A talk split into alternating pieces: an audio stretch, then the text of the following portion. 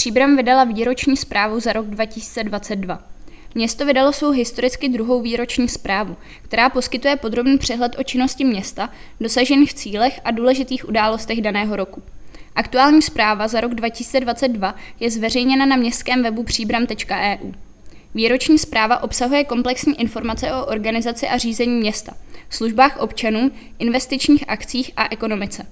Pro vedení města je velmi důležité, aby občané měli přehled o tom, co město dělá.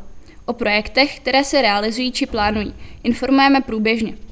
Aby obyvatelé mohli tyto informace najít také v ucelené formě, rozhodli jsme se vydávat pravidelně výroční zprávu, ve které jsou uvedeny zásadní informace za celý kalendářní rok, řekl starosta Jan Konvalinka. Ve vydávání výročních zpráv bude město pokračovat i v dalších letech.